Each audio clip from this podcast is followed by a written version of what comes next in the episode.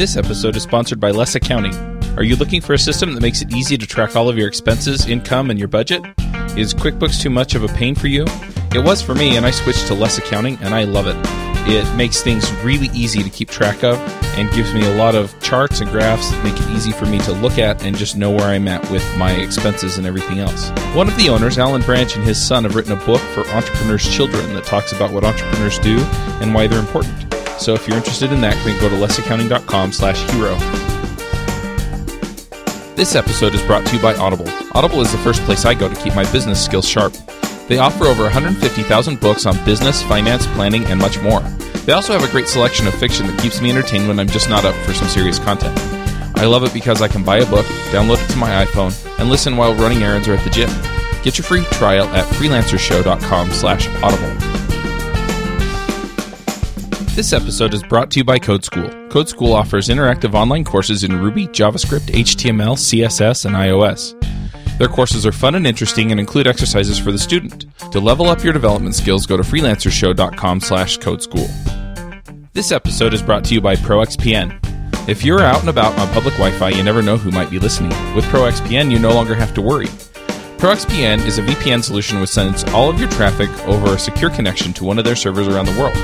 To sign up, go to proxpn.com and use the promo code TMTCS, short for Teach Me to Code Screencasts, to get 10% off for life. Hey everybody, and welcome to episode 129 of the Freelancer Show. This week on our panel we have Curtis McHale. G'day. Griffin Lerner. Hi everyone. Eric Davis. Hi. I'm Charles Maxwood. And this week we have a special guest, Matt Kern. Hello. Matt, do you want to give us your origin story?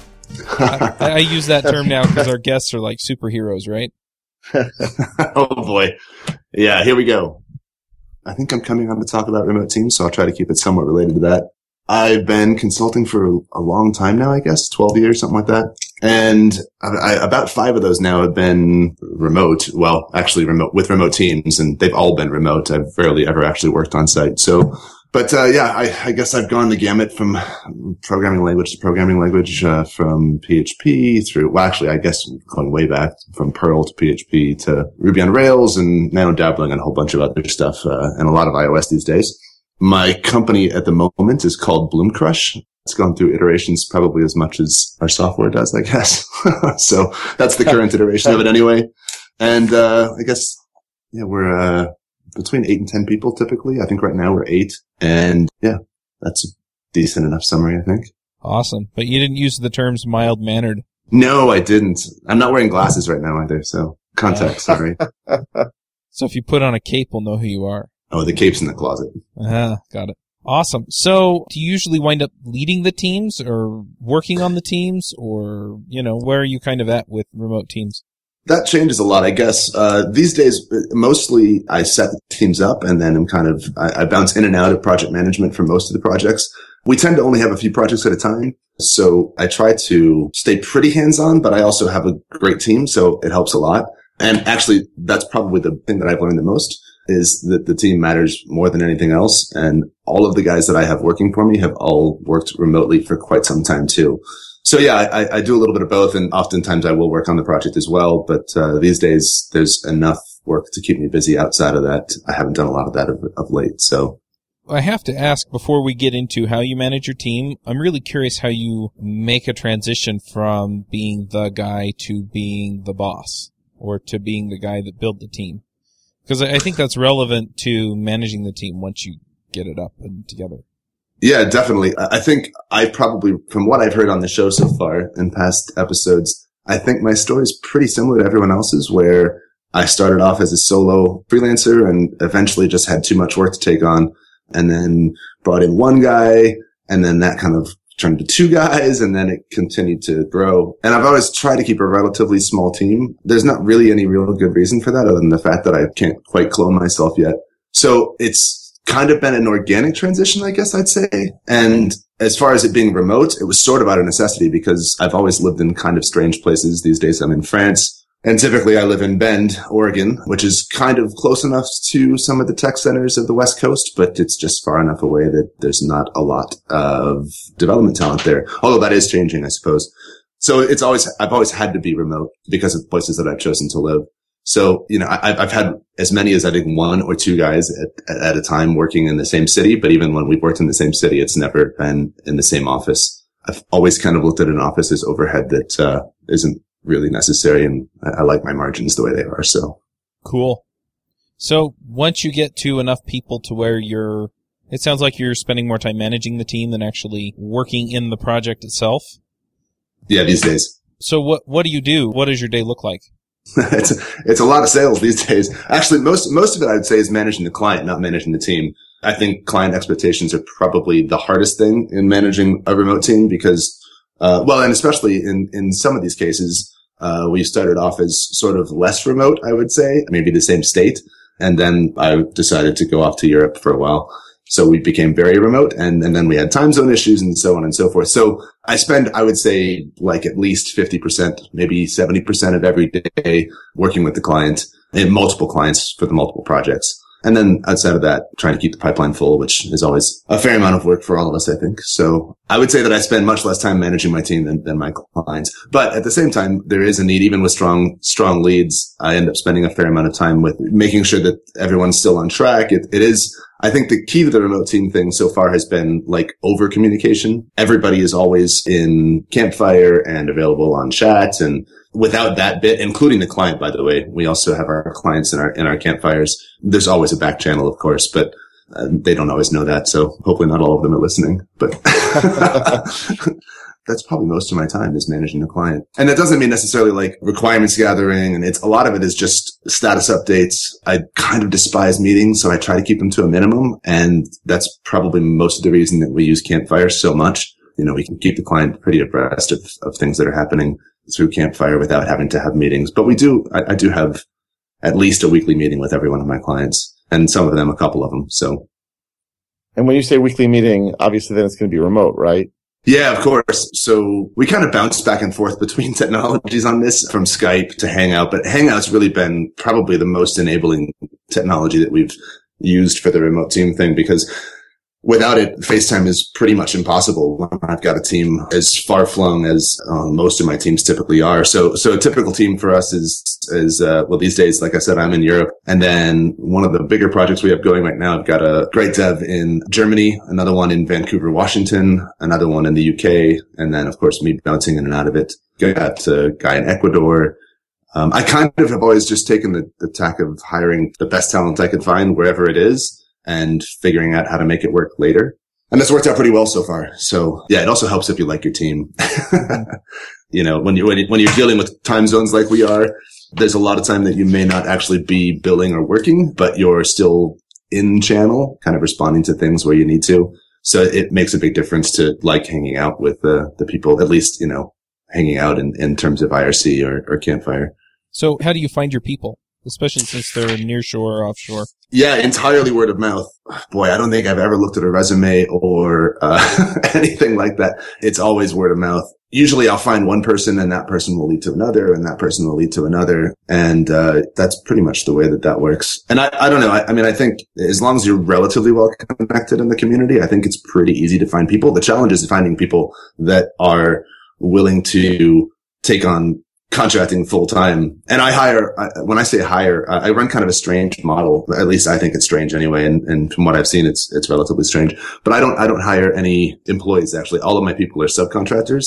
And I've toyed with the idea of taking that to the opposite extreme and having everybody being employees or asking them if they want to. And in almost every case, my guys have all said they'd rather remain contractors. I don't know if that's a reflection on me or not. It could be, but I think for the most part, they enjoy their freedom, and I pay them better because they're contractors. And pretty much everybody that I've ever worked with has stuck around unless the client work itself has just burned them out. But I generally find a contractor or 10 and just keep working with them until something else comes up, I guess. I assume that keeping everyone as contractors also makes it just simpler because you've got people in different states and different countries. And this way, You pay them a certain amount of money. You don't have to worry about they're on your payroll, they're living here, they're living there, whatever. Yeah, most definitely. I think especially with the international connections, I can't imagine the headaches that would come out of trying to deal with the tax burdens and the paperwork and all the stuff that comes out of trying to have foreign employees in a U.S. company. I can. It just makes things so simple. How can you? You're a wise man. Don't do it. Yeah, it's worked out real well. You know, honestly, the only tough thing about the international thing that I think I've run into really is banking. Some of the countries out there, namely Ecuador, can be a little bit of a challenge to get wires through. So most of my guys, at least two, have a U.S. connection, where they can have, you know, a U.S. bank account. And so I just transfer their money there. And otherwise, yeah, the international wire thing's a bit of a pain, but tolerable anyway. It's a lot better than the paperwork that comes along with the other options. So yeah, I have a subcontractor in Argentina, and we've jumped through several hoops before we found a way that routinely works for me to pay him. So I was just going to say, I think that's the biggest, the getting it initially set up, and then it's pretty simple. It actually depends on your bank a fair amount too. And I use a pretty small local bank in small town Bend, Oregon. So it's been a little bit challenging, but it seems to work out okay. Just to chime in on this subject, I have this guy who's working for me from Ukraine doing some subcontracting. And it's this whole complicated situation with a client, and he's in the U.S., and he's paying me to do the development, and I'm managing, and I'm going to... So anyway, after a whole period when I thought, okay, everything's going to be really settled, I went to the bank 3 days ago, said, so I want to make a wire to Ukraine. They said, you can't do that. They're in a state of war. We don't transfer to Ukraine now. I was like, right. First of all, I don't know if Israel's really in a situation to be making, like, pointy fingers. But second of all, really? So we had to do, they were yelling and I was yelling at them. It was a lot of scrambling to figure out who's doing what, where, when. Finally, they got back to me today and said, yes, it is possible because it's not in Crimea. It's elsewhere. Yeah, I haven't had that problem yet, but that's pretty incredible. You mentioned that you kind of overdo it on the communication. I'm wondering, are there specific things that you make sure that you communicate about? Are there certain processes that you follow when you communicate certain things? Yeah, so I think actually a lot of it is less. When I say over-communicate, I think I'm more specifically saying that we use tools that allow us to keep the client in very close touch with what's going on. Mm-hmm. So we use Basecamp. You know, we use kind of the standard things that, you know, maybe you don't use Basecamp and Campfire. Maybe you use HipChat and another product, but whatever. Most consulting companies these days are using something to manage the product or something right. Like that, right? But most of our communication doesn't happen in those channels, at least in Basecamp. I try to avoid Basecamp like the plague because it's so, like, slow back and forth, and it doesn't, you know. Everybody knows the problems with Basecamp. But between Campfire and sending notifications, not too many, but enough so that the client can be aware of what's being committed. And in most of the cases, my clients are not sophisticated enough to, you know, parse and read a Git commit log. So it's just to show that there is work happening and that it is in this general area. And my team is very disciplined when it comes to things like Git commit logs. We use GitHub issues for most of our communication around, you know, features and stories and story breakdowns. And we really try to keep the tooling as simple as possible, but just enough that people are able to keep up without having to ping each other. I think we sort of follow a similar approach to what I've heard GitHub does, where they try to make it so that everyone can work as asynchronously as possible, but that the information is out there when you need it. I think there is a tendency to over-communicate on a remote team, which is just as deadly as under-communicating.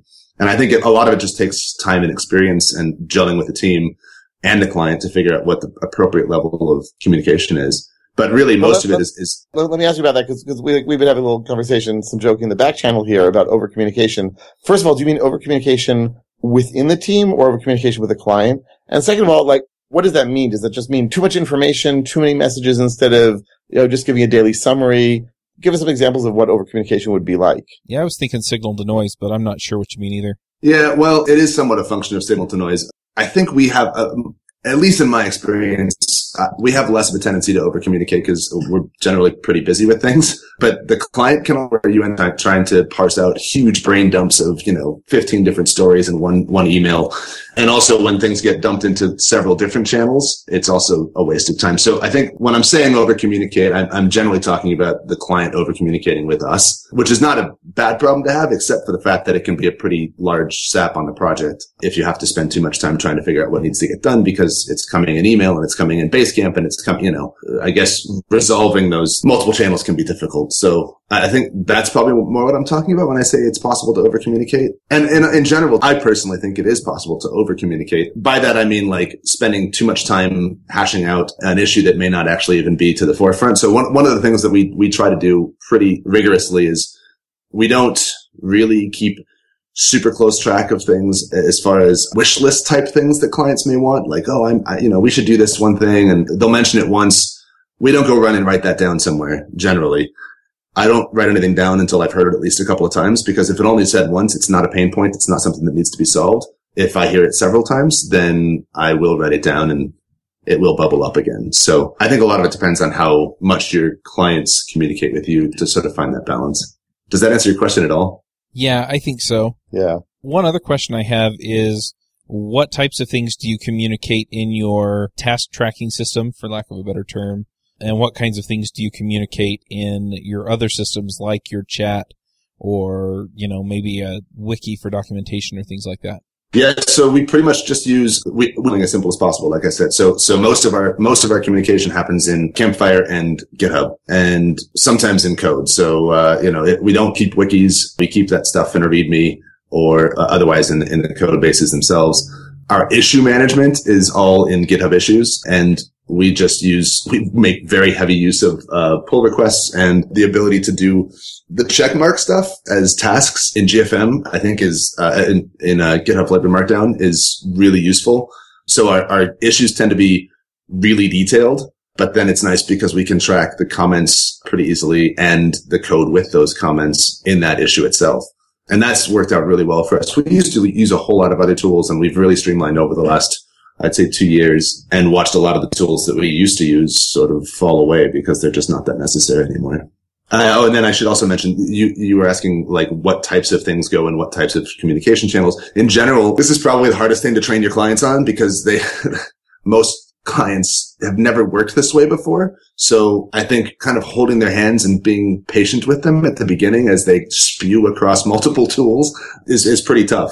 But it pays off dividends in the end. And the way that we generally approach it is, when we first open a Basecamp project, we kind of set out that this is for, like, things that we want to archive for later, or that don't require a whole lot of discussion, that are kind of just, a place to keep things that don't need responses right away. And please never send me an email. And then Campfire is generally like for things that, if you need an answer now, you may not get the answer right away, but you'll get a faster answer there than you will in Basecamp. And just in general, things that need a little bit more synchronous communication. But like I said, we still keep it relatively async, because I don't expect people to pull off of what they're doing to answer a question in Basecamp or in Campfire. I really wish those two tools were named something a little bit more disparate, so I didn't always confuse them.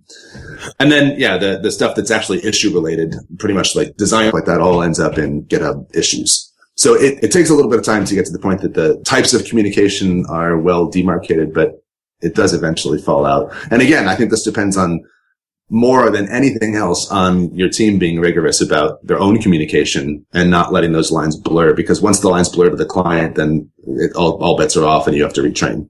It's a little bit like housebreaking a pet. I was curious to know if your clients were technical, non-technical companies, a mix. If you found differences in the way you want to communicate and have to communicate with those different kinds of clients.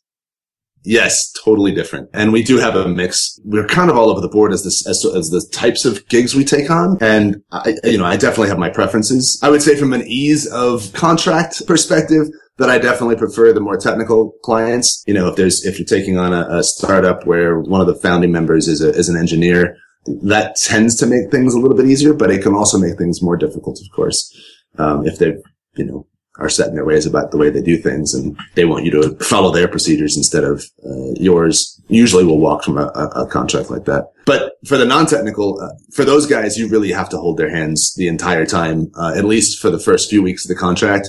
And oftentimes, like, gentle nudging reminders over and over and over and over. You'll get an email and be like, hey, this is a great email. Thanks so much. But this would have really been better suited for Basecamp so we could keep track of it.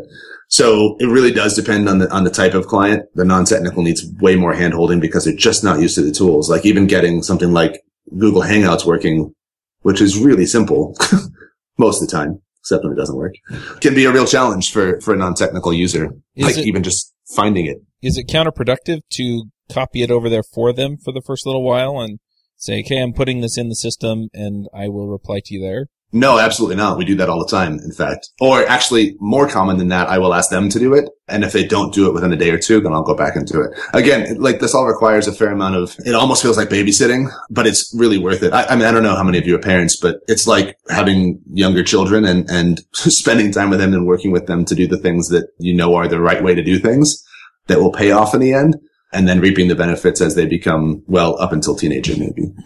Yeah, my children are very appreciative for all the lessons I give them for how to live a better life. That's why I left out the teenager part. Oh, they were grateful and thankful and non-sarcastic long before they were teenagers. So I kind of want to change tactics a little bit and talk a little bit more about how do you, because I'm in the mode where I have been selling myself and my services for so long that now that I've kind of got a guy and I'm looking to hire another guy or, you know, another programmer, how do you make that transition marketing wise? Oh boy, that is a good question. You know, like I said, when we started, it was pretty organic transition at first. Although I will say that my company as it currently exists, I'm now, actually I'm only the only employee even, but before this I had worked with a business partner and he was sort of crucial in making this transition for me actually. In other words, kind of prodding me along to like, look, there's more work. Don't turn it down. Let's take it. And, you know, we know plenty of people and we all like to work together. So let's make it happen. To be honest, I have a hard time answering this question because the marketing piece, I don't market almost at all. In fact, in my 12 years of consulting, I have never had more than a placeholder page for my website. And still is the case. There's not even contact information because I can't keep up with it. So from the marketing perspective, I really can't answer the question. I wish I could. But from the sales perspective, I don't think it's a big difference because my teams, I hire, again, subcontractors, but I hire better than myself. That's what I've always done. I've always believed in surrounding myself with smarter people than me. And I've been successful at that with this company. So for me to sell my team is like selling myself, but like way better. So it's easy. I think it's a little harder when you start, the numbers start to creep up pretty high and our rates are pretty high. And so you can deal with pretty quickly with numbers that make clients uncomfortable. But at the end of the day, you still have to just ask for it. That's the only way you get those rates. And, I've heard it many times on this podcast, even that you have to sell for what you think, you're worth. And I know that my team is that good. So it's not really that hard.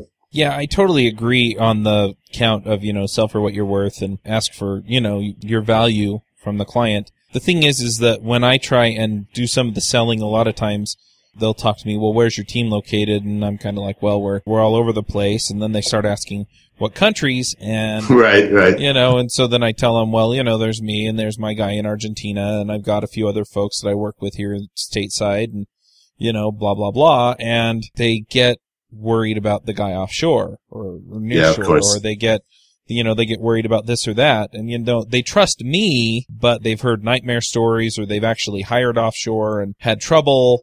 And so, you know, they're really leery. I mean, even if they were in a first world country and instead of, you know, whatever South America is, second or third world, I guess. Though I don't think they're that set back that far. But anyway, you know, they're emerging markets and things. I think you hit on two things there. One is, yeah, there's a lot of clients that are really, really, really edgy about the offshoring thing in particular. I think we see less of it now because it's become more and more commonplace and it doesn't necessarily have the connotations that it did, say, 10 years ago.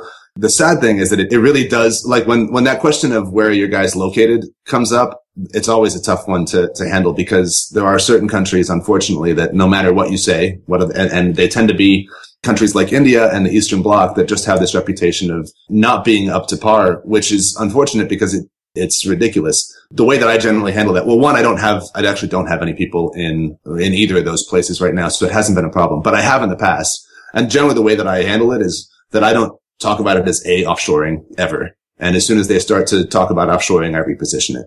The other thing that I'll do is tell them that, you know, look, I hire the best people that I can find no matter where they live. I also pay my people the same no matter where they live. So it's not like I'm looking to save a buck and find somebody in a country that has a less privileged position economically. But that seems to generally steer them away from that concern. And there is some level of, you know, if you're talking to a client that's really, really putting up a lot of objections around the remote thing, they're not going to want to work with me either.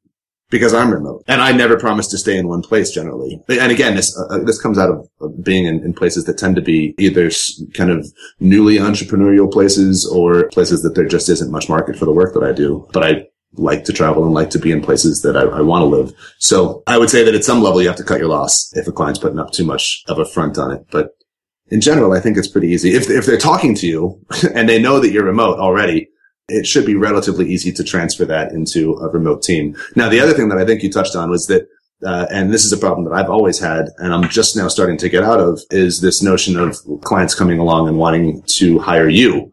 And this goes back to our earlier conversation around the, you know, how do you make the transition from selling yourself to selling a team? And I think that most of that for me has come out of like just forcing the issue. Like, yes, I'm more than happy to work with you. And yes, I will be, you know, I have oversight over all of my teams. And yet I promise you, you trust me because you know, you're wanting to hire me based on my name, but I promise you that I have hired better than me, like hands down. And at that point, the argument pretty much goes away. And again, if there's too much of a pushback on it, then it's just not the right client and you move on. But in general, those are the two things that I think come up the most often with the setup that I'm running right now. And that you're about to, it sounds like. Yeah, let me just respond as well. It's like, I've heard these objections too. It sounds like you actually handle them, or seem to handle them better than I do in many ways. Because a lot of times with people I speak to, they're not concerned about where the people are offshoring from as a matter of quality. They're just worried about, oh, you're not in my time zone. You're not local. And right, so right. I've definitely found, and I mean, like you're in France now, I live in Israel. I've definitely found that just telling, listen, I grew up in the U.S., I have degrees, high school, college degrees from the U.S. Like, my English is fine. I work crazy hours. You will hear from me. I'm available during your business day. Communication is not going to be an issue. And some people buy it and some people don't. And the ones who buy it turned out to be generally good clients because there's already that element of trust to some degree. Totally. But I've definitely been, shall we say, less successful than it sounds like you've been at sort of selling people who work for me to work with these people because they come to me and they're like, oh, wow, we want to work with you. We've heard about you. And I say, well, I can give you, a few hours a week, but the day-to-day coding is going to be done by someone else. And I think that's actually good for them because it means they have someone dedicated and working on the project, but they don't always see it that way. And it definitely takes some convincing. And again, some people take it more than others. And those who take it, again, turn out to be good clients generally and pretty satisfied. Yeah, but that's a great way to handle it is by saying, you can have some of my time, but here's the two things that are going to happen. One is you can't have all of it because I don't have it. Two, if you want some of it, it's going to cost even more. I mean, this isn't even a word, I don't think, disincentivize having you on the team. Like you said, they either go away or they stick around. And if they decide that they want you 5 hours a week and you tell them, that your rate is $500 an hour, okay, that's not a bad thing. So, and I think it is really key too that the clients that will stick around for that, the clients that will reason with you on this, those are the clients that you want anyway. The clients that just can't get it out of their heads that this isn't the best thing for them, they're going to not be great clients because they're already not trusting you and you're starting off on the wrong foot. So yeah, I think you really have to build that trust up front. And if they're not there, then you move on.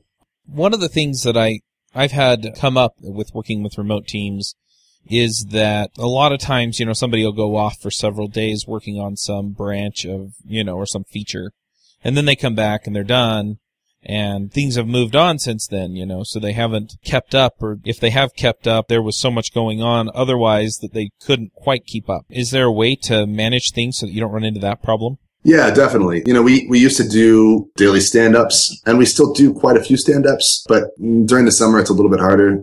In general, I think it's just important that you've got somebody on point that's watching.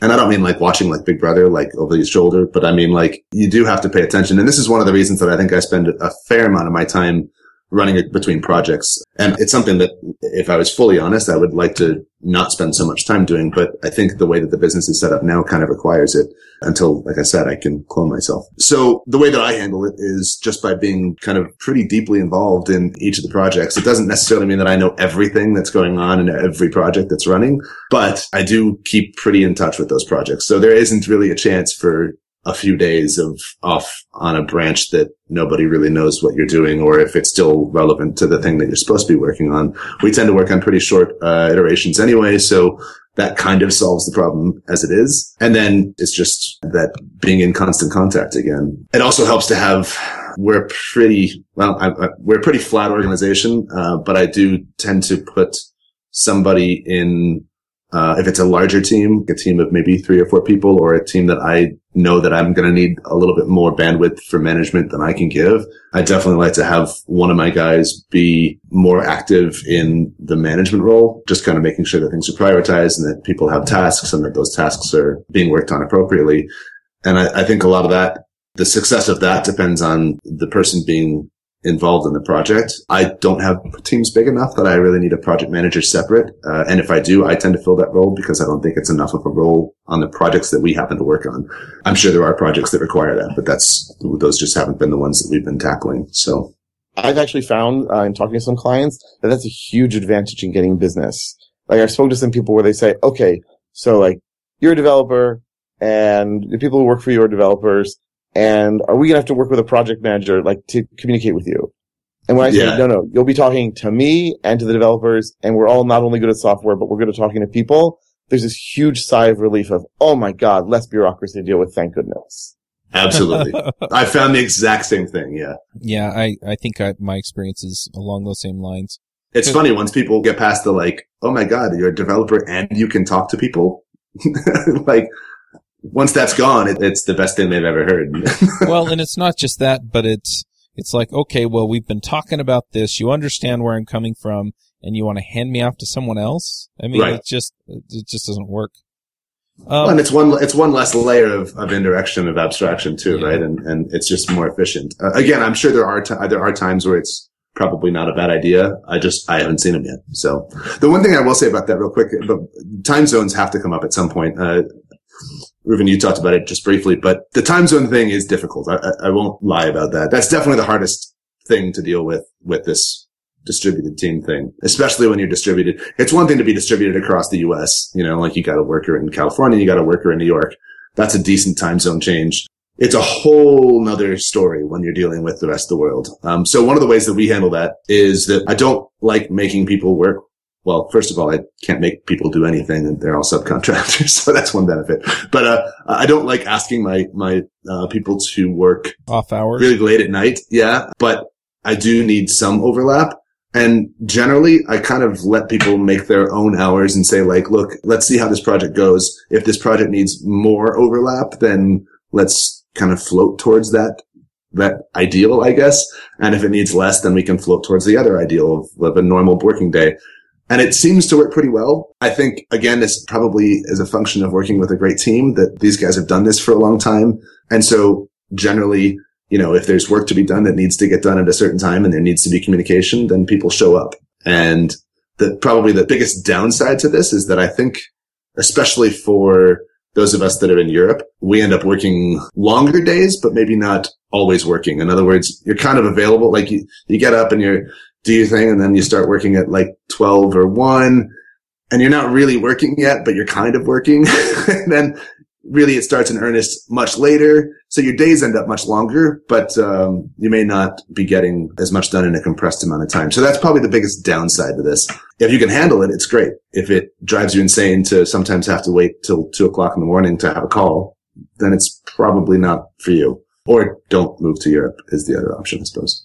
Well, that's the other thing that I do is I'm pretty rigorous and strict about like, we don't do calls after this time. The discipline, it's so much of it is about discipline, really. So one other thing that I ran into when I was a part of a remote team is that our project manager, they actually had a project manager at this particular client, and he liked to have these super long meetings for like estimations and things.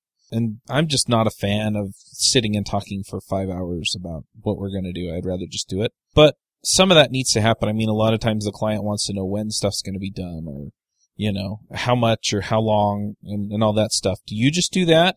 Or do you have your team kind of collaborate on estimates somehow? Or how do you handle that? This may sound somewhat ludicrous, but we don't do estimates. We'll do some pointing and some basic estimations, but yeah, that's all I'm looking for. To the client, they don't get estimates on anything. We just work by the hour or by the week. Actually, mostly we work by the week these days. I can't even say that anymore. By the week or by the month these days. But yeah, internally we have to have those discussions, but really those fall more out of the GitHub issues, I think. And we don't so much formalize the pointing anymore. And a lot of that is just being pretty assertive about saying like, no, we don't have like, you know, I'll give you like kind of a loose ballpark off the cuff idea as to when it'll be delivered, but you know, we don't do it. And it, again, the clients that don't trust us don't stick around, and the clients that do. Wow. Part of that. I'm very impressed. Well, it doesn't always work. I mean, you know, it's not perfect, but I think part of that is that we also run super low obligation contracts. So if you want to work with us for 15 minutes and it doesn't work out, then you pay for 15 minutes and go away. But I think that also puts a fair amount of trust. I think it offers a fair amount of trust anyway that the client can choose to take or not. So, like I said, it doesn't always work. There are always some clients that just insist on, you know, we have to have estimates. And generally we'll just say, well, look, that's not how we work. So if you want to find somebody that does that, then there are lots of firms that are more than happy to do that. And you'll find out why we don't do it. I'm impressed not only because, like, as a general strategy, this is really impressive. And it's nice that you're able to get such trust with your clients. But I'm dealing now with a client where we'll see if I decide to continue with them or they decide to continue with me. I mean, basically, we just worked on stuff for about 3 months now, and they have been griping nonstop about how, oh, well, you're going over your estimates. And so a friend of mine who pulled me into this project and was like the acting CTO finally got fed up with this, and yesterday put together a whole PowerPoint for the CEO of the company and showed that, yes, in the first phase, we delivered 2 days late and we're 13% over budget. And the second phase, we delivered on time and we're 3% over budget. But in each case, we also delivered 3 times as much functionality as they originally asked for. Like, but no one's been talking about that. They've just been talking about how, oh, but your original estimate said X and Y and Z. And it has been such a torturous relationship to deal with, because they're always looking at the dark side of things and never looking at, but wait, you have a working application. You can actually launch. You can make money now. Yeah, I think that's the problem with estimates. And like I said, it doesn't work for all clients, and it sure as hell doesn't work with all teams. But if you have the right team, it can work. And again, it doesn't work for every project we've ever worked on. And yes, of course, we get people that get upset and say, you haven't done this or you haven't done that. But the nice thing is that we can always say, yeah, but we never told you we were going to. So yeah, for me, the estimates, like the pointing, if you're non-technical, basically you just assign a complexity or, you know, similar value to it. And the thing that's nice is that then you can do points, which don't really mean anything, but you can actually then kind of track and say, okay, we slowed way down this week. What's going on? Or things like that, which is nice. But yeah, with the estimates with clients, I start to sound like a broken record while I'm doing the estimate. This is just an estimate. It's just a guess. It's just a guess. It's just a guess. It's just a guess. It's just a guess. And then turn around, and when you're off the estimate over, under, whatever, then they're like, but that was nowhere close to the estimate. And I'm sitting there going, I didn't drill into you. This is just a guess. This is just a guess. It's just a guess. Yeah, right. I think it just, by putting the estimate out there, I think it gives them something to fixate on, right? So it doesn't matter that you delivered all those things. What you didn't do is what they're going to fixate on. The other way that I will often explain why we don't do estimates, I don't explain it very often, because if I have to explain it too often, then it's obviously not working anyway. But if I, you know, give it a few shots, and generally what I'll say is that, look, we can come up with an estimate. It's just going to be an estimate at the end anyway. So you're not any closer to what you wanted anyway. Mm-hmm. And the reality is it's going to take us probably, depending on the task that you want us to do or the story that we're going to implement, it may take me 5 minutes to estimate, or it may take me a week to break a story down into other things. And we just tend to like to do things a little bit more organic than that. In fact, the current name of my company is based much around this notion of, like, software is gardening and software is, like, nurturing and tending, instead of this, like, really science-driven, technical, like, sterile variety of company names that are out there, I suppose. So this comes somewhat from that we like to be a little bit more organic about the way that this stuff works. And I like efficiency. And honestly, what I think ends up happening pretty quickly in most of our projects is that the clients see the result and see that it actually does work this way and stop asking for estimates. And sometimes they'll still ask, but that's usually when somebody that's not involved in the project is coming up and saying, like, why is this costing so much? Now, when people need to collaborate on a feature, do you just let them figure out, like, the timing? So if there is a time zone issue, you just let them figure out who's going to get up early or who's going to stay up late to make it work? I do try to be somewhat strategic about the teams that I put together. So I try to keep time zones as close as I can. Or if there's a client in New York, you know, the East Coast clients are nice because they can work pretty much in any time zone.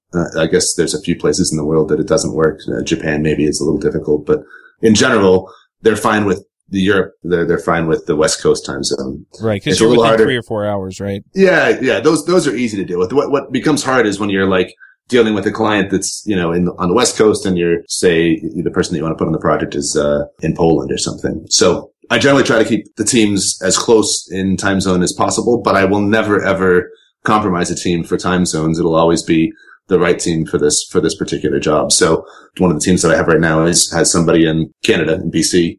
And, I think the furthest east time zone would be Central European.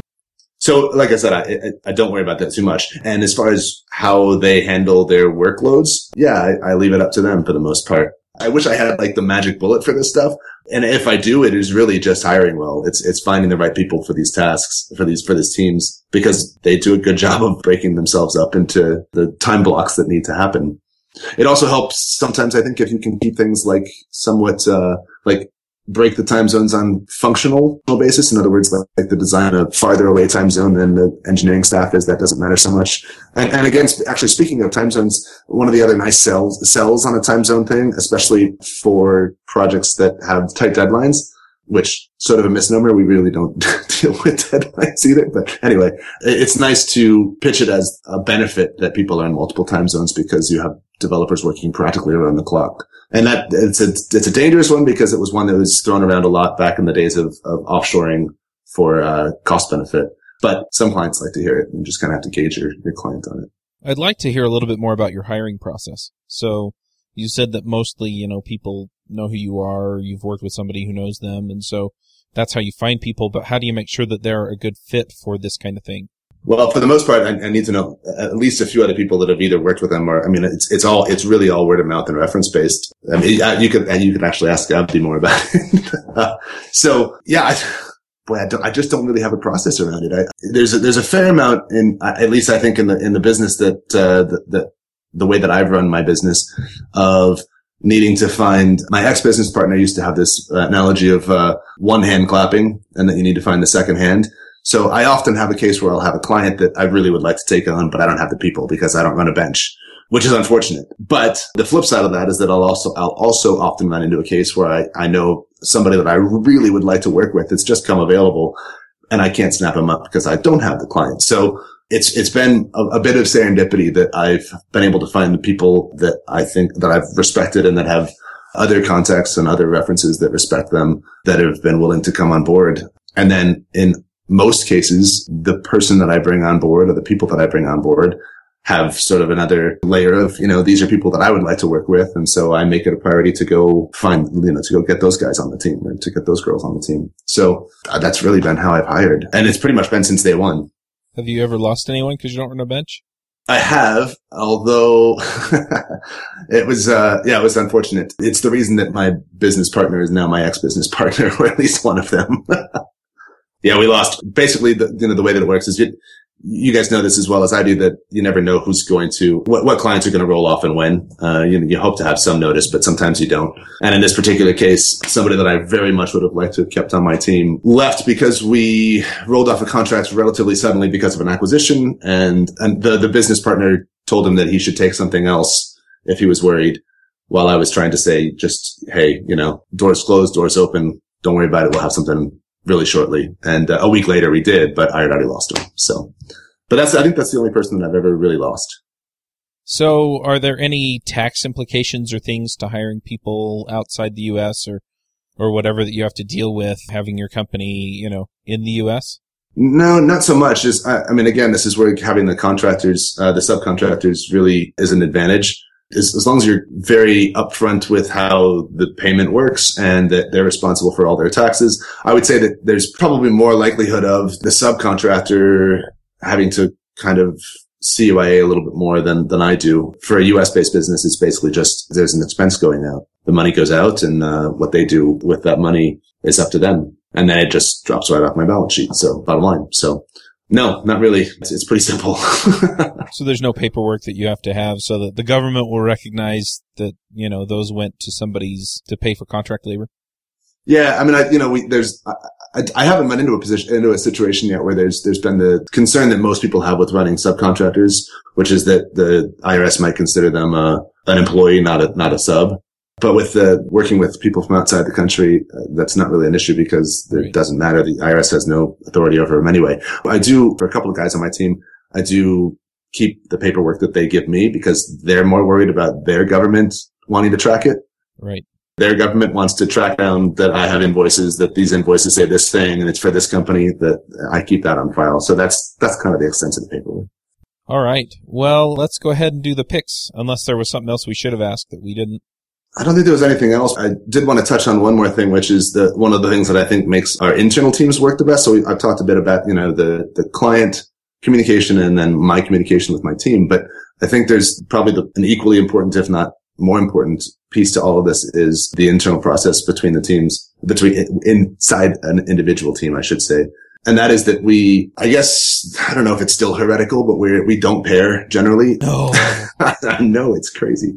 And we do the way we get software done. I don't know. Amazing. It's amazing. All your code's crap. We know it now. Yeah. So we will on some things, on things that are particularly tough, but we actually don't, I don't even think we really think of it as pairing. It just sort of is what it is. But we have a really, really, really rigorous set of code metrics that we expect to always be increasing. And that goes for anybody on the team, including if we're working with somebody on, if it's a staff computation type project. So we kind of train the client to do the same. So there's that. And then on top of that, we also are very, very strict about code review as well. And so I think in a lot of ways that our pairing is, and again, this is slightly heretical, but our pairing is slightly replaced by the code review process. But everything goes through this code review process that's very, very, very detailed. And honestly, I think that probably is one of my favorite things to watch, is watching everybody review each other's code, because it ends up like you can see people learning as they're committing and then and watching the reviews come in. So yeah, I think that's a pretty important piece of our process that I had left out originally that I wanted to make sure was out there. And actually, I think for reference on that, one of my guys, Dan Cobb, did a podcast, I think, with the Ruby Rogues some time ago around both metrics and code review, I think. So that's worth looking up and listening to. Yeah, we talked to Dan on Ruby Rogues like 2 years ago. Yeah. A lot of these processes came out of Dan's rigor around this stuff. And so he's been amazingly instrumental. Cool. Yeah, he's a cool guy. Yeah, he's good. So yeah, so you're just measuring performance that way? There's been a lot of, I guess, back and forth on code metrics, especially of late. In fact, where was that? At Rock Love this last year, which I'm sure I'm butchering the name of that comp. Peter Solnica and Peter used to work for me, and Marcus does now. They did a little panel there on code metrics and taking opposing views on code metrics and what does it mean and all that kind of stuff. And it was a real panel to be a part of. And I think that actually might be recorded too, so that might be worth looking out for people. But anyway, it's interesting. We still stay very strict about it, and I think it's done wonders for our code and for our clients. I don't think that we're quite to the point that there's always discretion involved. I think these automated code tools, these automated metric tools are great. And we have a pretty extensive suite that runs, but there's still times where the rules need to be bent. And I think as long as there's discretion involved in that the process works fine and that it's an overall trend, not like every day it has to be better. There are certain days that it's okay to drop a little bit. Awesome. All right. Well, let's go ahead and do the picks. Eric, do you have some picks for us? Yeah. So there's a blog post I found a few days ago called On OSS, Open Source Software, and the Individual. It's a pretty short one, but it's pretty interesting because it looked at the kind of from the maintainer side of what you kind of deal with, especially when you get a popular project or you're on a very active project. But I've had a lot of the same experiences, and that's why I've kind of pulled back from open source stuff as much as I used to. Awesome. Curtis, what are your picks? I'm going to recommend sort of 3 books, sort of like 9 books, because 2 of them are omnibus editions. And it's the Wool, Shift, and Dust omnibus books, I think. Ash recommended the Wool one years ago, quite a while ago, but I read them all over a week, 2 weeks ago or so. And they were very, very good. Yeah, my wife really liked those books. Could not convince my wife to try them, but I enjoyed them. She liked Ender's Game, but that's about as far as she goes. Nice. Reuben, what are your picks? So I've got sort of 1.5 picks for this week. My first pick, I think I've mentioned in the past that I really like the Slate Political Gabfest podcast. And this past week, as we're recording now, this past Friday, they had this guy named Dan Carlin come in and be a guest panelist as well. I'd never heard about him before, but they just kept gushing about his, what he calls the Hardcore History podcast. and the series they did about World War One, which started just about this week, 100 years ago. And I was just in Berlin, and I kept bothering my children with the fact that World War One led to World War Two, and I actually realized that I didn't know much about World War One.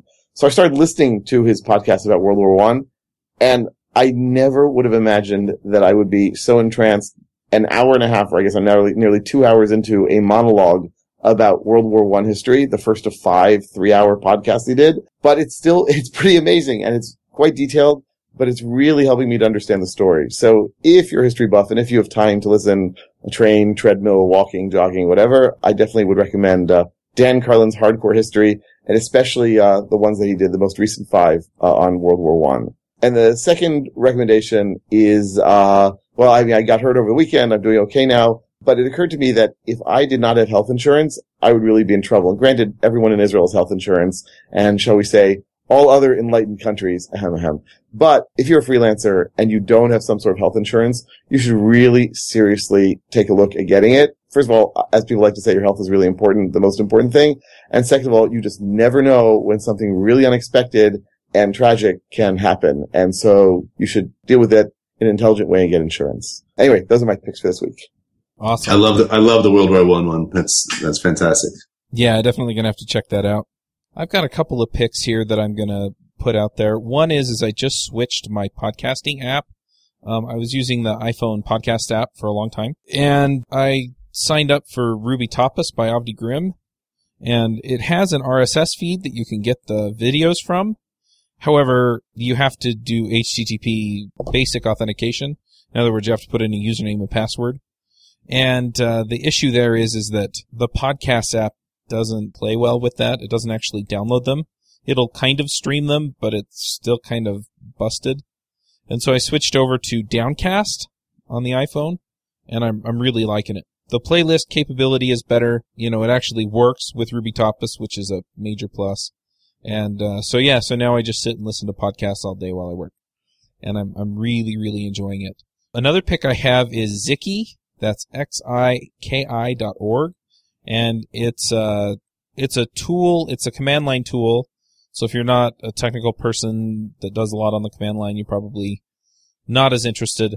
I've actually integrated it with my text editor that I do my coding in. So I can actually then use the menuing and command stuff that comes with Ziki. So, I'm going to pick that one as well. And, finally, I've been playing a lot of this game. I probably picked it in the past, called Hearthstone. It's by Blizzard. It's a free game. I haven't actually put any money into it, but I've been enjoying it and been doing all right on it. So, so go check out Hearthstone. Matt, what are your picks? I've got, let's see. I do love Hearthstone, by the way. I just started playing, but it's pretty fun. So I'll pick a game too. I just got done with a week's vacation, which I also highly recommend. I think it's the first one I've taken in like 10 years. So, but I ordered a game called Coup, a card game that I was lucky enough to play with a bunch of folks at True North Conference in Sweden this year. We kind of really enjoyed the game, so I picked it up so that the family could play, and it's a really, really fun game. If you've ever played Resistance, it's similar to that too. But it's a simple game. You can play a lot of them in a row. It's a pretty lightweight game. It's really fun. It's definitely worth playing. It also, since you are lying and bluffing and killing and plotting, it's an interesting game to play with your family. So that's one. And then one more pleasure-based one, I think I'll also pick, Born to Run, the book. I don't know if that's been picked before, but, I find that I didn't used to be able to run until recently because of this book largely. And it has made an incredible difference in my productivity and I think my overall, enjoyment of life. So I highly recommend it. It's written really well. A book about running, I know, sounds terrible, but it's actually pretty awesome. So that's another one. And then along the lines of the things that we've been talking about today, I think if anyone's ever tried the conference service, you know, I think over the last, 4 or 5 years, I probably tried 10 different teleconference solutions out there. They've all just completely sucked. This one definitely sucks the least. There's a couple of problems with it, but they've got a great staff that's willing to listen and jump on the problems pretty quickly. So this is called Uber Conference. And the greatest thing for those of you that are possibly working outside the country or that need to call in from foreign countries, they have international lines as well. Plans are pretty reasonable. And, it's been kind of a lifesaver for me. So, and there's an iOS client for it too. And then the final one I think that I'll put out there is Earth Class Mail for, again, those of you that are kind of nomads like me traveling around. It's a nice way to have an address in your home country. In this case, I think it's only for the U.S., where you can send all your mail. And I've heard a lot of problems with these sort of remailer companies, but this one has been just spectacular. They'll even take checks. And I don't mean like payments. They'll actually take checks from your clients, and then you can call them and they will send them to your bank, for those of us that are not lucky enough to have the cool deposit by phone thing. So yeah, those are my picks. Very cool. All right. You were talking about the conference. One thing that I forgot to mention is I'm going to be speaking at AirConf in October. It's the conference that AirPair's putting on. It's all online, and it's basically an introduction to freelancing. So if you aren't freelance and you want to learn how, you can get the details there. And I think that's all we got. Thanks for coming, Matt. Thanks for having me. It was great. If people want to get a hold of you or ask you questions about how all this works, is there a good way to get a hold of you? Twitter would be fine. That'd be great. I'm Lightcap on Twitter, LIGHTCAP. And I would email's fine too, but it's not on my website. So it's matt@bloomcrush.com. All right. Well, thanks for coming, guys, and we'll catch everybody next week. Working and learn from designers at Amazon and Quora, developers at SoundCloud and Heroku, and entrepreneurs like Patrick Ambron from Brand Yourself. You can level up your design, dev, and promotion skills at Level Up Con, taking place October 8th and 9th in downtown Saratoga Springs, New York. Only 2 hours by train from New York City, this is the perfect place to enjoy early fall at Oktoberfest while you mingle with industry pioneers in a resort town in upstate New York. Get your ticket today at levelupcon.com. Space is extremely limited for this premium conference experience, so don't delay. Check out levelupcon.com now. This episode is sponsored by Mad Glory. You've been building software for a long time, and sometimes it gets a little overwhelming. Work piles up, hiring sucks, and it's hard to get projects out the door. Check out Mad Glory. They're a small shop with experience shipping big products. They're smart, dedicated, will augment your team, and work as hard as you do. Find them online at madglory.com or on Twitter at madglory. Hosting and bandwidth provided by the Blue Box Group. Check them out at bluebox.net. Bandwidth for this segment is provided by CacheFly, the world's fastest CDN. Deliver your content fast with CacheFly. Visit CACHEFLY.com to learn more. Would you like to join a conversation with the Freelancer Show panelists and their guests? Want to support the show? We have a form that allows you to join the conversation and support the show at the same time. Sign up at freelancershow.com/forum.